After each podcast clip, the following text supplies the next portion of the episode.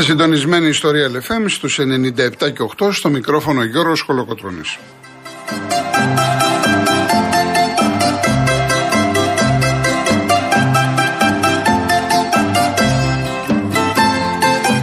Τηλέφωνο επικοινωνίας 211-200-8200. Επαναλαμβάνω,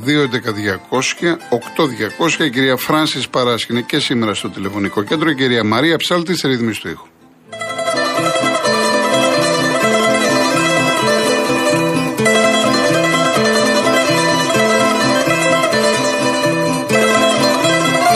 Άλλοι τρόποι επικοινωνία με SMS, real και ενώ γράφετε αυτό που θέλετε. Το στέλνετε στο 19600 email studio παπάκι realfm.gr.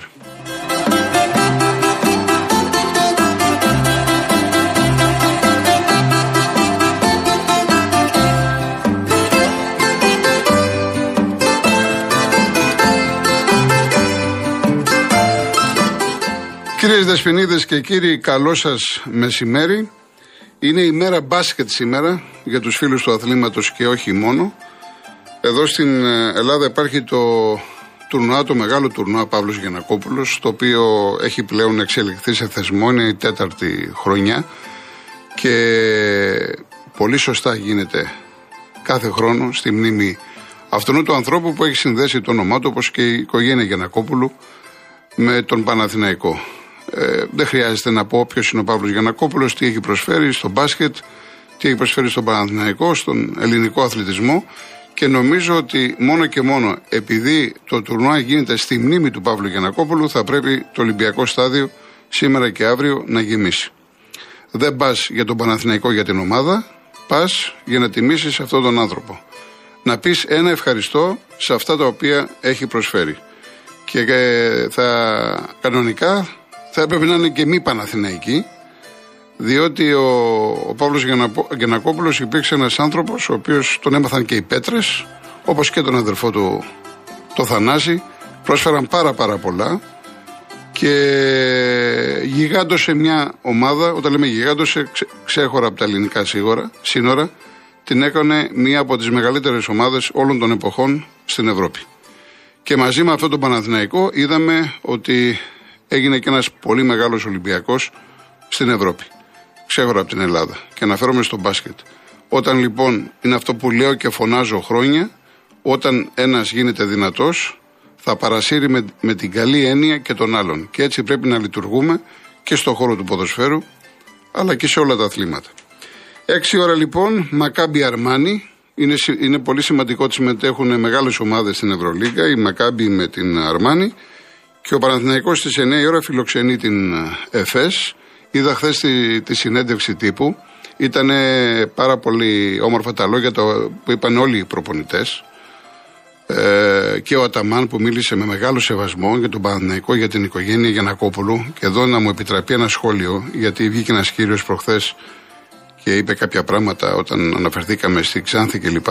Άλλο αθλητισμός αυτός, σε αυτό το επίπεδο, και άλλο το να βρίσκεται η Ξάνθη σε μια τόσο δύσκολη φάση της ζωής της σε ποδοσφαιρικό επίπεδο, σε αθλητικό επίπεδο και ξαφνικά να εμφανίζεται το πουθενά κάποιος Τούρκος τη συγκεκριμένη χρονική στιγμή να θέλει να την αγοράσει.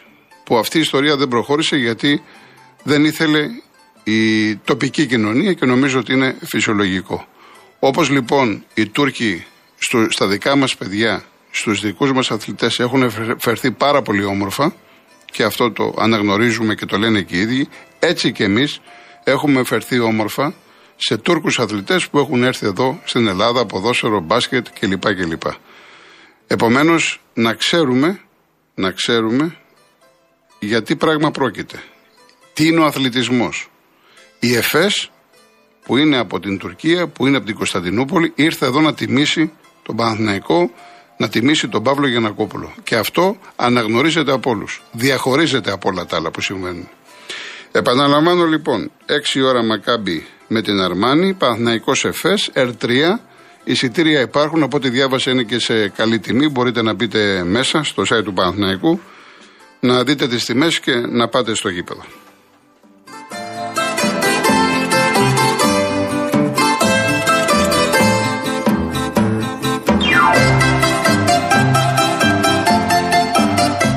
Επίσης, ε, έχουμε και στην Κύπρο το τουρνουά Νεόφυτος Χανδριώτης που μετέχουν ε, δύο ελληνικές ομάδες, Ολυμπιακός και το Περιστέρι. Έξι ώρα το Περιστέρι παίζει με τον Ερυθρό Αστέρα. Πολύ σημαντικό παιχνίδι για τον Βασίλη Σπανούλη. Και στις 8.30 ο Ολυμπιακός παίζει με την Χάπο Ελεχολών. Και τα δύο παιχνίδια μπορείτε να τα δείτε από την τηλεόραση της Κοσμοτέ. Το Κοσμοτέ 4 δίνει τα μάτια του Ολυμπιακού και του Περιστερίου. Η R3 δείχνει το τουρνουά Παύλος Γιανακόπουλος.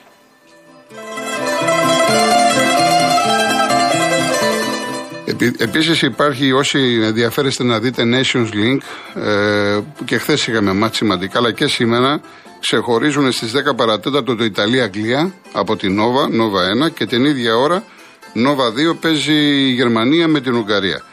Επίσης στις 8 το βράδυ υπάρχει ένα πάρα πολύ σημαντικό παιχνίδι για την Εθνική Πόλο Νέων Ανδρών που παίζουμε στην Ποντγκόριτσα ημιτελικό Ευρωπαϊκού Πρωταθλήματος απέναντι στην πανίσχυρη Ισπανία. Ήδη τα παιδιά εκεί που φτάσαν στους 4 είναι μεγάλη επιτυχία. Το άλλο μάτς είναι στις 6.30 οι Ούγγροι παίζουν με τους Σέρβους.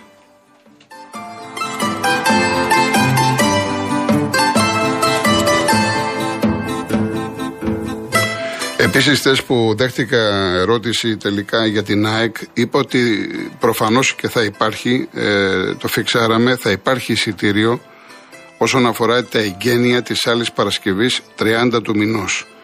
Ακόμα δεν έχει ανακοινωθεί. Από Δευτέρα Τρίτη υπάρχουν κάποια γραφειοκρατικά, κάτι υπογραφές ε, λείπουν από πλευράς ε, περιφέρειας. Από εβδομάδα λοιπόν, αρχέ εβδομάδας, ε, θα ανακοινωθεί από την ΑΕΚ η τιμή του εισιτηρίου και φυσικά κάποια από τα event που ετοιμάζονται για την ερχόμενη Παρασκευή.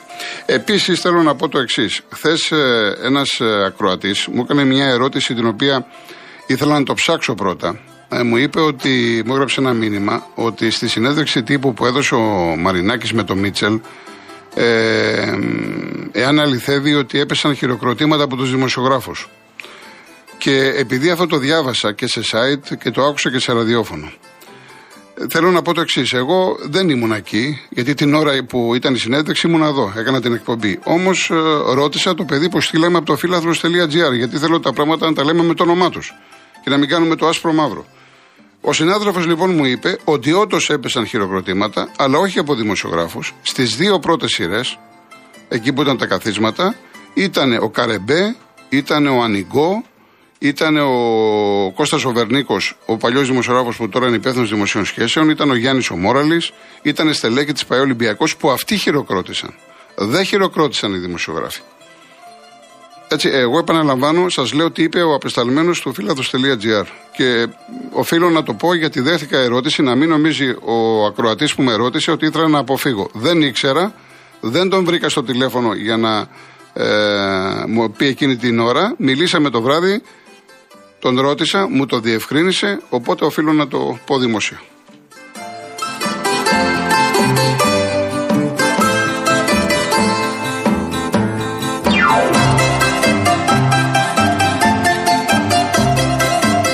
Μου λέει τώρα ο Δημήτρης Σταυρακάκης και ο ΑTV, το Ιταλία-Αγγλία. Ευχαριστώ πολύ Δημήτρη. Ο ΑTV Ιταλία-Αγγλία που ο Α θα δείξει έτσι όπως και η Νόβα τον αγώνα τον αυριανό της εθνικής μας με την ομάδα της Κύπρου. Η εθνική βρίσκεται ήδη στη Λάρνακα. Το παιχνίδι θα γίνει όχι στο ΓΑΣΥΠΗ που έχουμε μάθει και έχουν μάθει και οι Κύπροι φίλαθλοι, θα γίνει στο γήπεδο της ΑΕΚ Λάρνακας. Πρόσφατα έγινε επιθεώρηση στο γήπεδο, πήρε το OK από την UEFA, είναι τεσσάρων αστέρων.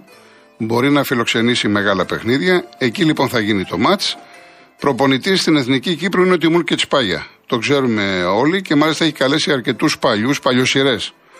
Ε, οπότε θα έχει το δικό του έξτρα κίνητρο να κόψει βαθμό ή βαθμούς από την. Ε, ε, να πάρει μάλλον βαθμό ή βαθμούς από την εθνική μας ομάδα. Εμείς έχουμε 4 στα 4, είμαστε πρώτοι και να χάσουμε τα δύο μάτς με Κύπρο και Βόρεια Ιρλανδία θα τερματίσουμε πρώτοι. Ο άλλος στον όμιλο θυμίζω ότι είναι το Κόσοβο.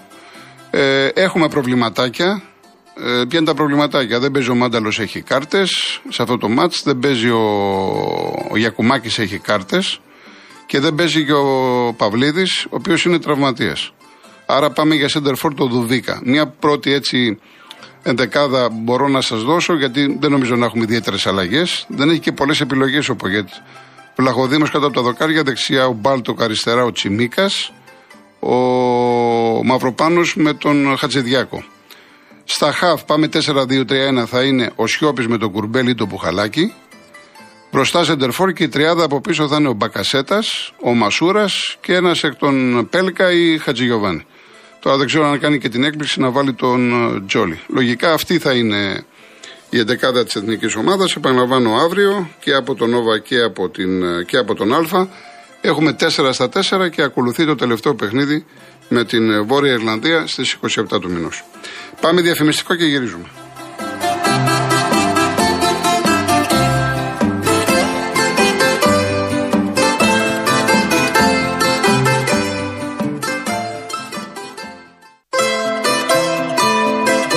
Λοιπόν, ε, σήμερα είναι μια σημαντική μέρα, διότι το 1821 η Τρίπολη έπεσε στα χέρια των Ελλήνων, μετά από την πολιορκία 6 μηνών. 1863 η Ιόνιος Βουλή τάχθηκε ομόφωνα υπέρ της Ένωσης των Επτανήσεων με την Ελλάδα.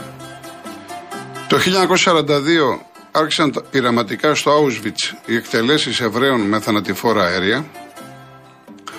Και έχουμε το 1939 έφυγε ο Φρόιτ, το 1973 ο Παύλο Νερούδα με τον οποίο θα κλείσουμε την εκπομπή και το 2004 η μεγάλη μας συγγραφέας η Ελληνίδα Διδό Σωτηρίου. Διδό Σωτηρίου ματωμένα χώματα.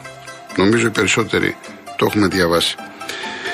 Χθες μια κυρία ζήτησε να ακούσει ένα πολύ μεγάλο τραγούδι με το Καζατζίδι και ήρθαν και δύο-τρία μηνύματα. Και επειδή δεν έβαλα τραγούδι του Καζατζίδη ούτε 29 Αυγούστου που γεννήθηκε το 1931 ούτε 14 Σεπτεμβρίου του 2001 που έφυγε θα βάλω το τραγούδι το οποίο ζητήσατε. Ένα τραγούδι τεράστιων δημιουργών. Ο Λευτέρης ο Παπαδόπουλος το έχει γράψει. Και να σας πω κάτι που ίσως ε, δεν το ξέρετε. Είμαι σίγουρος ότι δεν το ξέρετε. Ο Λευτέρης ο Παπαδόπουλος, ο πρόεδρος, έχει δώσει στο Στέλιο μόλις δύο τραγούδια. Το ένα είναι αυτό που θα ακούσουμε όταν βλέπετε να κλαίω και το άλλο είναι το μερτικό από τη χαρά, δεν θα ξαναγαπήσω. Μόλις δύο τραγούδια. Η μουσική είναι του μεγάλου Μάνου Λοΐζου και τραγουδά ο Στέλιος ο Καζαζίδης ένα από τα μεγαλύτερα τραγούδια διαχρονικά που νομίζω ότι αγαπά η πλειοψηφία των Ελλήνων. Ας το απολαύσουμε.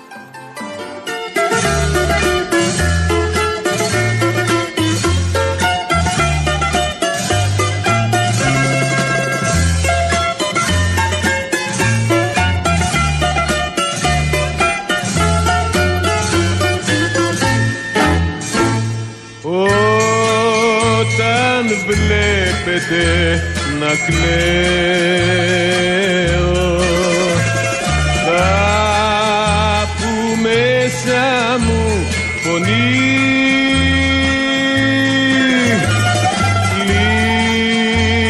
Λιγωμένο αηδονάκι που του πήραν τη φωνή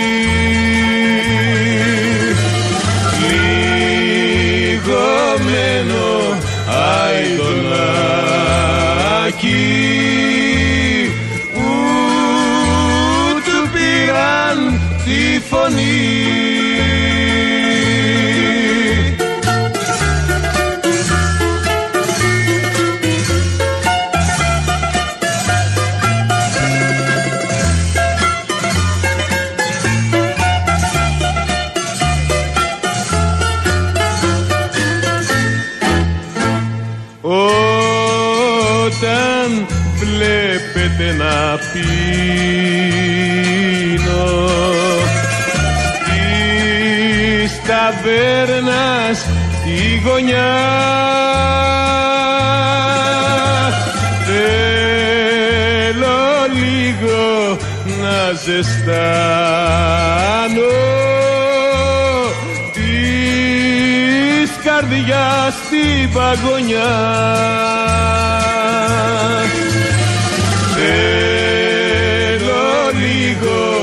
να ζεστάνω της καρδιάς στην παγωνιά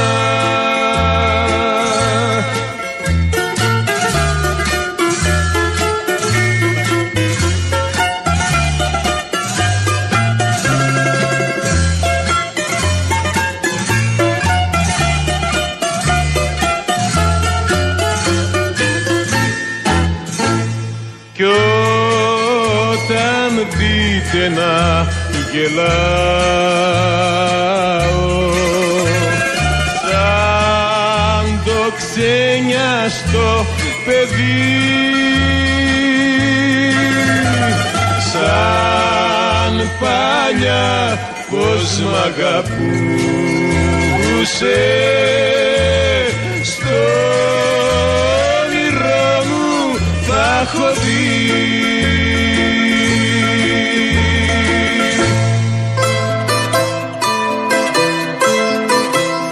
Με, με Καζατζίδη ξεκίνησε και η Αγία Σοφιά στην ΑΕΚ, η πρόβες, γιατί έχει τρέλα ο Μελισανίδης, έτσι το ξέρετε. Και μια και είπα Αγία Σοφιά, χθες ε, επισκέφθηκε την Αγία Σοφιά ο πρόεδρος της Μπαρτσελώνα. Ο Λαπόρτα, ο οποίος έχει έρθει ιδιωτική επίσκεψη, είναι καλεσμένος του Δημήτρη Μελισανίδη, θα τον πάει η βόλτα τώρα το Σαββατοκύριακο στα νησιά με το σκάφος του.